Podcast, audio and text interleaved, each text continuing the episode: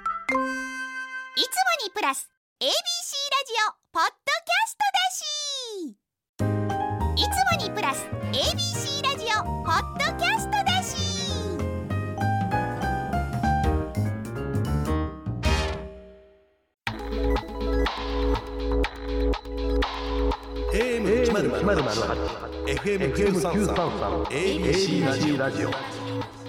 今村翔吾山崎れなの言って聞かせせてて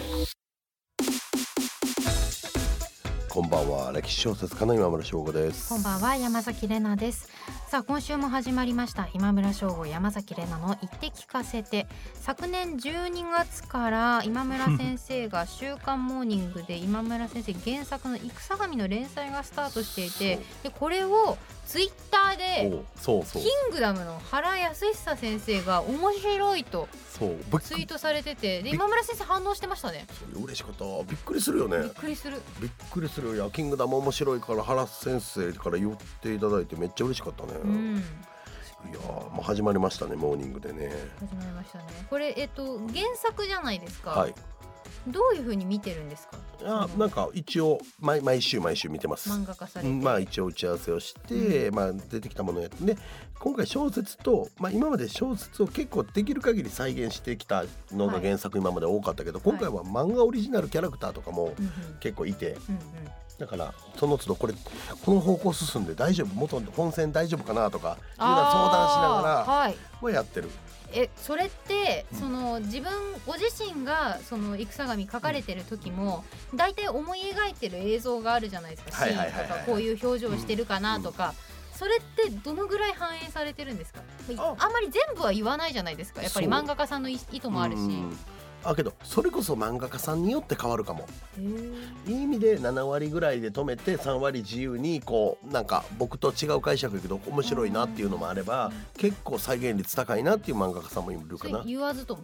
言わずとも。へーだから僕今漫画原作は3本やったんだ4本やったのかなこれ4本目なんだけど、うんやっぱそれ作家さんの漫画家さんの特徴があるね。うーんこの「モーニングス」でやってる時は、まあ、結構オリジナルとかも結構ぶっ込んできてくれるんでおもろいなって僕は僕も楽しんでる。そうなんですねで楽しんでるんですねそうで来て、まあ、これこういったらここのあれのキャラクターとバトンタッチした方がよくないですかとかそういうアドバイスとか原作者としては言うけど、なるほどうんなんか結構それこそ三谷幸喜さんとかにお話伺ってるとその脚本として書いてた時の自分の想像と、実際の現場で撮って送られてきた映像がなんかちょっと違って、うんあそういう風にも受け取れられるんだって、うんうん受け取れるんだっていう風におっしゃってたんですけど、うんそれってどうなんですかねなんか僕は結構なんかもうメディアミックスしたら結構その人それぞれの解釈が加わってきた方が、はい僕は好きかな、うんせっかくやるんやったらいろんな人で協力してやるんだから何でもかんでも原作原理主義とは僕は思ってなくてああそのそれも一つの選択やしちょっとアレンジがあってもただ根幹の信頼関係っていうかこの小説はこの原作は何かっていうテーマだけはうんね1%のとこだけは守っていかなあかんなとは思いやでもその信頼関係が築けるかどうかって難しいじゃないですか。う。それ漫画家さんとこうじゃあ連載やりますってなる前にこう候補とか出されるんですかそれとももう決まってるんですか、それもまちまちかなけどへー決まってる時もあるはあうーんそえじゃあもう賭けじゃないですかうかけかけけどけど今のとこ全員いい感じで、あすごい、うん、やれてると思うしそうなんですねいやまあ面白いよね原作の仕事というか、まあ、ありがたいよねこうやって展開されていくのは。確かにでも歴史小説ってそういう意味ではうん原作化されやすいんですかね、いやどうだろう少漫画かどっちかっつう映像とかされにくいほまあわからないねけど僕は多い漫画家に関しては多いけどい映ですよ像ね化はちょっとハードルが高いと思うやっぱ曲げとうん予算曲げとかの予算とかがかかるんでねまあ、あと低い鳥とかもそうですよね燃やしたらダメっていうね、燃やすとお金かかるしね、うんだからそういうのでだけどこ僕はコミカライズは多い気がしますそうか、い、いですね実際にでも漫画ご自身でも読まれるんですもんねそうじゃそあうもうワクワクじゃないですかそうほんで自分のスマホに自分の漫画をダウンローうドわしーいいなていいやろなんか夢あ るすごい普通に俺も買ってるよ夢あるそうやっぱなんかそれはいいよちょっとチェックにもなるしなんかちょっと、うん、いいいい感じですよへーそうえご自身がその本書くときに思い描いてるのは映像動いてる僕英語動いてるね頭の中で結構そ動ういいう顔も大体こういう顔立ちの人かなみたいなのも思い描いてうんある程度ねただ結構ちょっともやがかかってる感じもするから顔に関してはへーへーただ動きとかカメラアングルは大体決まってるかカなメラアングルまでそう頭の中で大体このシーンはこういうカメラアングルっていうのはなんとなく見えてるえ漫画になるとじゃあ全然また違うのかうんけどそうあこの角度から見てるねみたいなので普通に楽しめてるかなすごいなあちょっと全然想像しきれない範囲ですねそれいやーなかなかねいやもううんもう見て楽しむ側なんだよ私はけど俺もやっぱ見て楽しむ側になっちゃう不思議この感覚はあー作ってるけどもう別物って感じ俺そうか自分が書いてるからもうあらすじもストーリーも大体誰がどう喋るとか分かってるけどそうそうなんかけどそれでも新鮮に楽しくてへえまあけど自分の妄想が文字になってこうやってね紙になあの漫画になるって、うんまあ幸せな仕事やなと思うよあーすごい本当に最初はもう一握りですからねいやーありがたいですいやすごいわさあまあそんなんでやってますよはいということで、うん改めましてこの番組では今村先生と私山崎怜奈が小説歴史仕事プライベートなど今話したいことを言ってリスナーの皆さんのお話も聞かせていただきます番組のハッシュタグは言って聞かせて言ってのい聞かせてのきは漢字です皆さんどんどんつぶやいてくださいさらに番組の公式ツイッターインスタグラムもありますのでフォローをよろしくお願いしますアカウント名はアルファベットで言って聞かせて ABC 言って聞かせては小文字 ABC は大文字ですそして今回はこの後歴史作家の河合敦先生をお迎えします以前出演していただいたボーノさんとの著書ボーノ文則さんとの著書を出されていて強調ですね私も光 TV 歴史の時間など以前やっていた番組で何度もご一緒させていただいた先生ですいやー楽しみなんですよねねえ河合先生ご面識はないけどそう僕存在はご存知知でっしてたるし本も読んだことはあります、うんうんうんうんすごいねなんか人当たりのいい優しい先生なんですけれどまあはいわかりやすいっていうところでねもともとね学校の先生をやられてたっていう経歴もありますからどんなお話を伺えるのか楽しみにして楽しいみですますさあちょっと時間がありそうなのでメール読みましょう、大阪府マルーンオリーブさん先日の放送の遊戯王の偉人バージョン的なカードを作ってリスナーにプレゼントしたらという話はいではいはいふと思いました本を購入すると紙で作られたしおりが挟まれているケースがありますがこの番組らしいノベルティとしてしおりを作るのはいかがでしょうか長期的に使い続けられる部分も魅力的な気がしますなるほど、うんうんなるほどしおりねこれでもうん私反省したんですけど、うん自分のねあの原動者で出版させていただいた「歴史の時間」っていうこうまさにその河合先生にも参加していただいた番組の、うんまあ、書籍化として出させてもらったんですけどその本の特典でこう3種類どれが出るかわからないみたいうなんしおりを作ろうみたいな話がほいほい出たんですよ。で作って、うんいざ本屋さんに自分の本が並んでるのを見た時に、うわこれしくったって思ったのは、うんあのビニールカバーがうん巻かれちゃってて、うんいや要はそのし特典だから特典っていう扱いだから、はいこれが抜かれないようにほうほうほうしてあったんですよ。そのカバーをここ切り取りとかにして、あの使えるようにそうしおりとしても使えるようにしとけばよかったんだけどうんうん、別途ついてたからしおなりるがほど、ビニールカバーだとペラペラペラって試し読みして、うあちょっといいな買ってみようかなってことができないじゃないですん、なるかほ。どうわーやったと思って対策としてはけどね多う分んカバーを切るのも嫌な人もいんねいやそうなんですよ。そうやねだどからしたいいで書店員さんのところのレジのところに置いといてもうて、すかはい、まあこう書店員さんにランダムで渡してもらうがまだましかんだけどそれもね聞いてへん初日のアルバイトの子やったら聞いてない渡さなかったりとかもあるかそうそうトラらブルあるんですよ。そうそどこうもしたらいいですかね。どうししおたらいりいの遊戯王カードにしてほしいって。し遊戯王カードっていう今偉人カードですけど。そうまあ本に挟むで言うたらどうしたらいいんやろうねちょっと詳しい編集さんに聞いとくけどけど今はもう出版社によっては全部ラッピング問答無用でラッピングしてるとこもあるよ。あ本当ですか。うへん、ー文庫とか今講談社文庫は完全ラッピングですよ。どう思いますその本屋さんもやってるんで今村先生にお聞きしたいんですあけど。のねまああれは賛否両論です講談社さ。うんですよね。うん、正直あのただあのやっぱ見れ見られないっていう人とか言うねんけどただね本屋としてああの広がっていかないのは助かるあぶっちゃけあれ、はい広がってってふわふわしていって、あ、はいはいはい本が傷むんよ。はい。あれあることによって本が傷まないっていう意味ではいいんですよね。うんだから遠慮なく書店さんにこれちょっと立ち読みしたいんですけどって言って開けてもらったらいいんです。はーいそうこれは悪いあなんだこれ悪いことじゃないし。へえどこまで買ったかわからんからとかって漫画とかでもそうですけど、はいちょっと開けてもらえますかって言ったらいいと思なんかたまに、うんそのビニールがかかってる本一冊だけうんビニール外してあっう。て、うん試し読みできるようになってるとこもあるじゃないです か。じゃあそうしたら今思い出した。じゃあそれはラッピングしてやって、うん次小冊子作ってもらって最初の10ページぐらいのちっちゃいのやってそ紐作ってぶら下げてもらうね。そんなお金かけられますいけると思うけど な初版どれぐらいで行くのとかも具体的そなれによるそうまあぶいけんちゃうの俺なんかそれぐらいそによるいけんちゃうんだって私が次出すとしたらだってゆるエッセイですもん多分ゆるエッセイでもゆなるんゆかるいいエッセイだから多分ないですねやそのさ感じさほど大丈夫さ小冊子ぐらいだったら多分大丈夫さほどまあかこう挟んでおく系の特典はつけないかですよね、そ今って特典の形っていろいろあるじゃないですか、うん QR コードで読み取ることを読み込んでとかそっちにした方がいいのかなううんけどなんかそうまあ若い子はそれで全然対応できるけどうんやっぱす読者層を広げていこうとかって思うとやっぱそういうのも万人にいけるようなもんでいまあそうですよね行くのがベストよねということでしおり挟んでくださいっていうのはマルオリーブさんから来てましたけどもこれしおりノベリティ作るってことだよねここで、はいまあねこれは本に挟むわけではないんですけどうんそういうのもあるよねっていう一例を書いてくれただけなんでノベリティグッズそれこそ作るだけうちはこうあるのか予算がいやわか んないですねそもそもこの番組はあー今村先生のポケットマネーあ ーいいよ別におなんかまあ、そうイラスト描いてくれる人とか探さないといけないですね。しおりぐらいだったらやりましょうか遊戯王だからうーん しおりぐらいだったらって言いますけど、結構な金額だと思い ます。 出版社さんこのラジオ聞いていますか応援したい出版社さすぐ動かそうとするじゃないですか。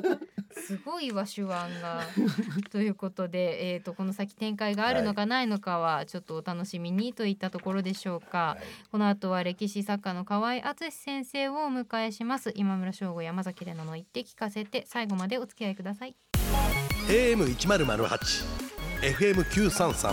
ABC ラジオ。今村翔吾。山崎れなの言って聞かせて ABC ラジオがお送りしています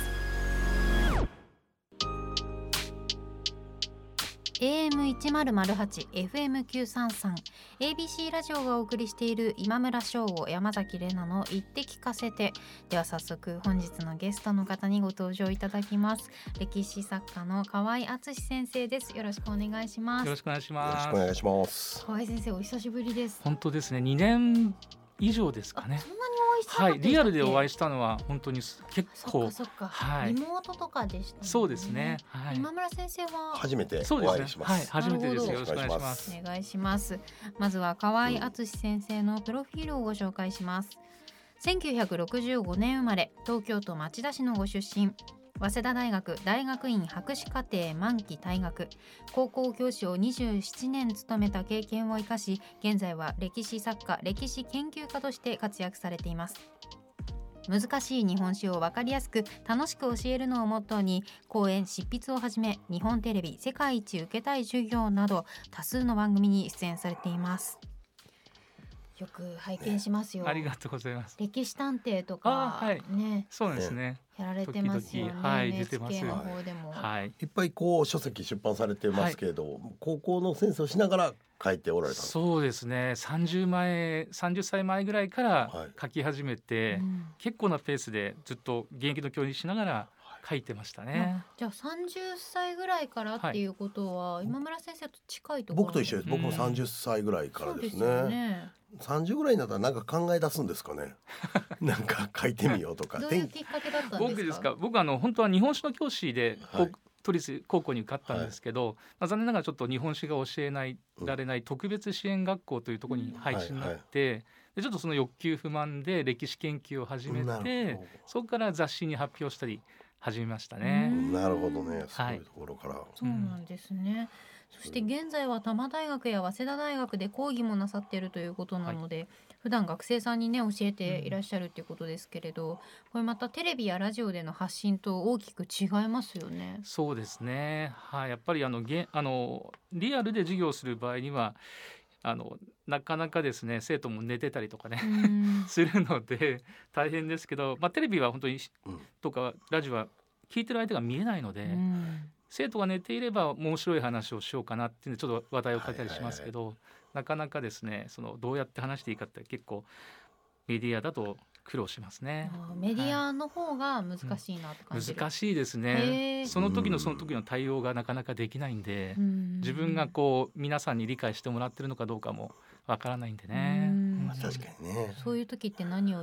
心がけてますか。もうね分かりやすくですねとにかく分かりやすく、んあの話すっていうことがうん大切かなと。へーはい今村先生もそういうの気にしてまいやす。気にしますよ。で、んいろんなか分かりやすくしす、まあ本当に説明するとめっちゃ時間かかったりとかするわけですよ。確かに確かに。それを分かりやすくするとまあなんかけど特に専門家の方に何か言われへんかなとかっていう心配も正直ある。うんうんうん。うん、でもこうう独特ですよね。河合先生ってこう歴史作家さんとしてはい、紹介させていただきましたけど、同時に専門家でもあるじゃないですか。そうですねただ小説家ではなくて、はいリアルなその史実に基づくはい。ノンフィクションなので、うんうんうんちょっとなんか不思議な形ですかうーね。んっていうなるとやっぱり書きやすい時代書きにくい時代とかってありますありますね注文はもう圧倒的に戦国と江戸と幕末なんですけどね。ですよねううんんここがもうね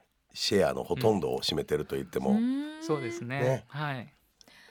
鎌倉殿の13人出たご出た覧になりました 見てました よ、はあい、そうですよね歴史探偵でね、何人かね、うんゲストに迎えて、そうですよはいね、一緒にねやられてる番ありがとうござい組ますでもねはいそもそもどうでしたちょっと鎌倉時代とかもこう河合先生今まではありましたじご自身の作品でした鎌倉時代はね書いたことがほとんどないですね。あはい、あんまりね人気がない時代なんで注文が来なかったんですけあど、はいでもやっぱりあの鎌倉殿の13人で、うんもう一気にその公演依頼とかは増えましたうんね。木木義和さんとね一緒うにんずっと番組やられてそうまでしすたねもん佐藤二郎さんとね、うだはいからだからこそこう河合先生のことも見目にする機会がありがとう多ごかざいまっす。そうたなっんてでいすうね方もねあー視聴者の方の中で多いんじゃないかなと思いますけれど、どうですかいや鎌倉時代とか鎌倉時代そうですねなんかぐちゃぐちゃしててね分かりづらいことは分かりづらいですよね。分かりづらいですね本当そうにですね。ね。あとなんか秀吉って聞くと僕たちはイメージができてますけど、うん例えば北条義時と聞いてもなかなかイメージがね、うんできなかったんで、結構三谷さんもね苦労されたのかなと思うんですけどうんうんね。うんなんか専門家から見てああいうその大河ドラマとかっうんてやっぱりこう史実も交えながらドラマとしてフィクションとしはてい完成させるっていうところもあるじゃないですか。うんのを見てるんだろうなと思って。そうですねやっぱりあのなかなか史実が分かるところが少ないので、うんうん史実と史実の間をどう面白く埋めるか例えば善治という人がね出てきたりとか、はい、殺し屋はですねい。殺されたことは分かってるんですけどそこをじゃあどう面白くするかっていう、うんそんなことがやっぱりなかなか三谷さんはすごいなと思いましたね。河合先生はでも、はいあの、ん先週いえ今村先生にはい大河ドラマのオファー来たらやりますかって聞いたら、はいやるって言ってたんですよ。ああそうなんですか河合先生いかがですか。僕はあの NHK のねあの時代劇ドラ時代劇ドラマの監修ははいはい。やってるんですけど、うんうん僕の作品はノンフィクションなんでねなかなかただオファー来たらやりますけどねどうはいやりますよね。やります絶や対。れそうですか。いややれそうかどうかは別として、うん やっぱいや一つの夢であるのは間違いないんじゃないですあかそうなんだですよねはいへえ。僕はどちらかという河合先生もと時代交渉をしたいですねあああ、ー確かだらに。僕が万が一はい屋が一やらせてもらったら、交渉をしていただきたいというあねーぜひぜひお願いします、ね確かに小和田先生とかね、はいこうね小和や田られてますもんね酒井さんとかもそうですけど、うん時代交渉たくさん入られてる先は生いいらっしゃいますので、河合先生もねまたは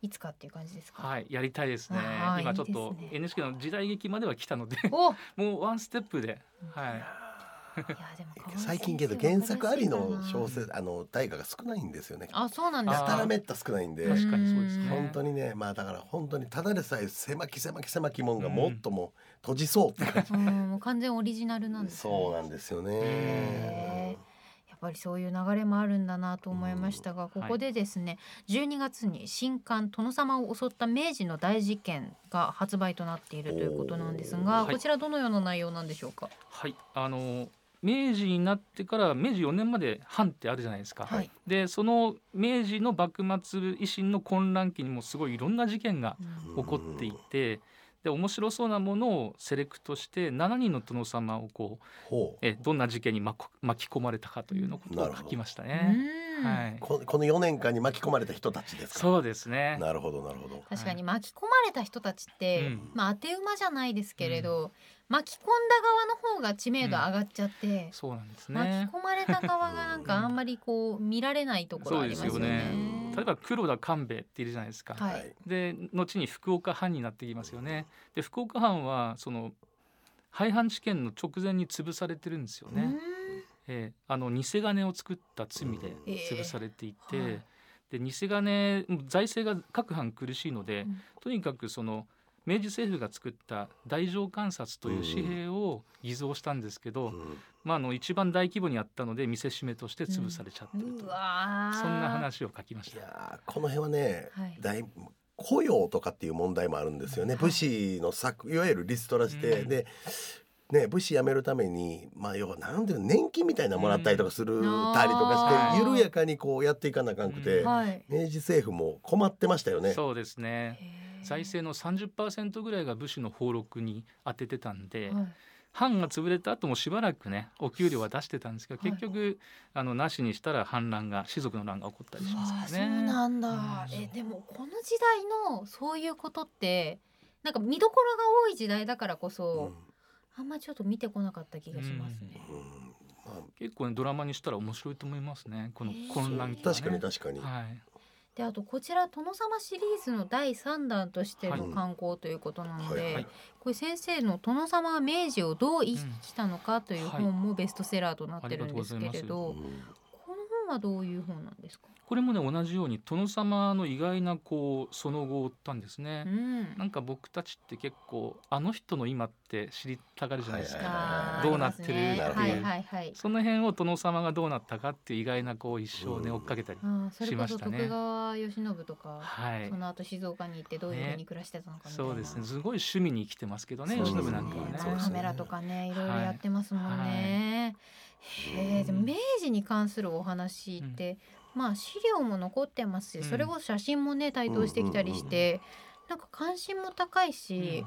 なんか掘る掘りがいがありますよね。そうなんです結構ね人間臭い資料がたくさん残ってるので、うん戦国だとあんまり人の息遣いがわからないですけど、んうそんうですね確かうに、ん明治になってくるとだいぶねいろんなエ記録ピソードがはい残るので面白いですね。うんちなみに今村先生も戦神が明治時代の話じゃないですか、うんまあ角度は全然違うとはいえ、うんで明治時代のお話書くにあたって他の時代よりもちょっと特徴というか気にあーつ気をつけることってまあぼ僕明治11年西南戦争の翌年の話なんですよねこれはいがはいだから楽やなと思ったのが時代小説じゃ絶対できない電報で物語進めるとかができるよねおー電報使えるし、はい、でちょうど150周年ですけど鉄道がね横浜新橋走ってるんで、うん移動距離も負けるしいや実際で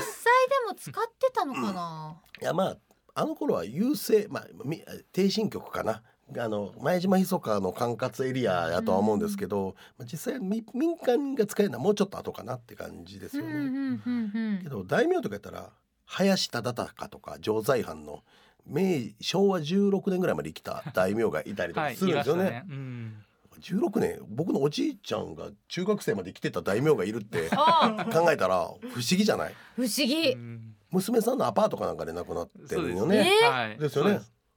すごいね、いろんな商売やったんですね。商人になってみたり、農民になってみこたのり、人、ね。まあ、脱藩大名って言われて自分の藩やのに自分が殿様が脱藩するっていうね、んうんうん珍しいですね珍しいね唯一戊辰戦争で潰された藩ですね。うわそうあ殿様自ら銃持って戦ったっぽいからね、ーだ確かにでも殿様って普通後ろに引っ込んでるタイプの人たちですよね、そうだからこういうまあいろいろ一個一個ちっちゃい藩も見ていくと、うんそれぞれ面白いドラマがありますよねう、んうん河合先生ははい今後こう本として書かれたりとか、はいこういう題名を書いてみたいなとかそうですね。ありもうます大名はね、ほぼね、書き尽くしたんですね。面白いのがだいぶいなくなっちゃったんで。はい、 やっぱり面白い人って限られてるんですねはい2何十人いても、はい、今後はねあの大正時代の話とかね、うわー読みたい、はい専門は日露戦争で近現代なんですよ。へえそうなんですはい、かそうなんです。論文も近現代で書いてるのへで。ーそうなんですかそうなんです。初耳なんですけど、はいだけど日露戦争あたり分かりやすうく解説する本って多分少ないから、少ないですね。地図と拳読みました読んでないで中村さんのちょう どジャストでまあその時代ジでャスすよね、そうですか。はい、あの今直木賞に、うんあのそうそ収録現在はノミネートされてて今日のそうなんですね。これ放映日が直木賞の発表の日やうかわそらうだあちなんあょかっとねと聞いてるリスナーさんは結果がが分かってますけどうん取ってるかもしれないあの山田風太郎賞っていうのが取ってる、えうんすごい分厚い本えでそうですか。日露戦争のちょう頃のど日露戦争から第二次世界大戦直前ぐらいまでを書いてるんでしたっけそうですねそまあうですまあうよねんそう中大陸の話ですそようねですよねあうんこれですこれですあすごいですね。 辞書みたいな。そうなんえですよえね聞きた日露の話とかねちょうど読み読ごみた専いです門のよねところでしょうしね、ええすごい。本当だ。結構こういう歴史小説っていうのはこうご自身でも書かれるし、まあ、本も書かれるし、うん僕ね歴史小説は一冊だけ書いて一切売れなかったのでもう二度と手を出さないと思って、あなんですか小説じゃな